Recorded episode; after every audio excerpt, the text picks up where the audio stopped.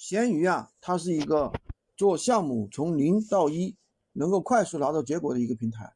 如果说你每天花个1-2个小时，一个月赚个4000多，你觉得这样的项目可不可以？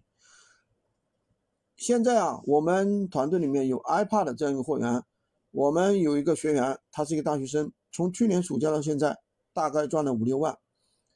为了怎么做呢？其实很简单，对链接回复成交，6天净利润做到了300块钱。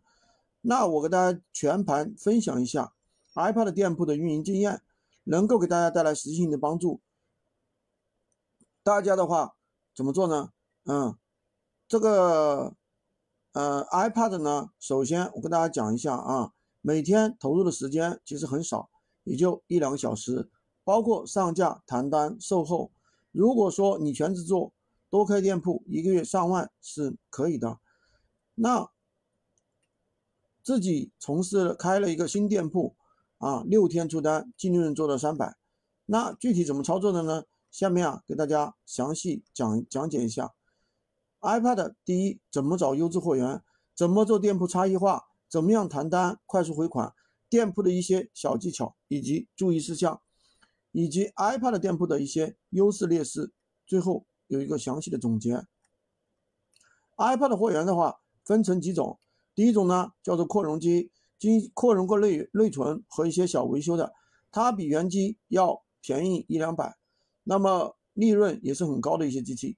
这类机器呢，大家可以卖给那些对 iPad 不是很懂的朋友，对不对？当然这个机器质量是没有问题的，也可以质保1年，有问题可以及时回答到客户的那种。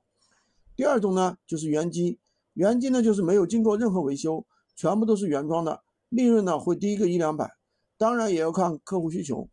那如果客户说要原机，那么我们就把原机加上自己的利润就可以了。一般呢原机在闲鱼上并不是怎么很好卖，因为客户就会觉得贵，如果对方很懂行，那么咱们利润也可以少一点，利润控制在100块钱就可以了。以上2类 iPad 大家都是没有什么问题的，对不对？如果大家去做这个项目，大家去卖扩容机就可以了。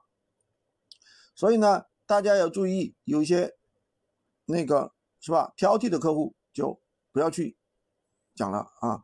那这个音频呢就给大家分享到这里，喜欢军哥的可以关注我，订阅我的专辑，也可以加我的微，在我头像旁边获取闲鱼快速上手笔记，以及店铺怎么差异化运营啊，以及后续的东西，我们在后续的音频里面给大家分享。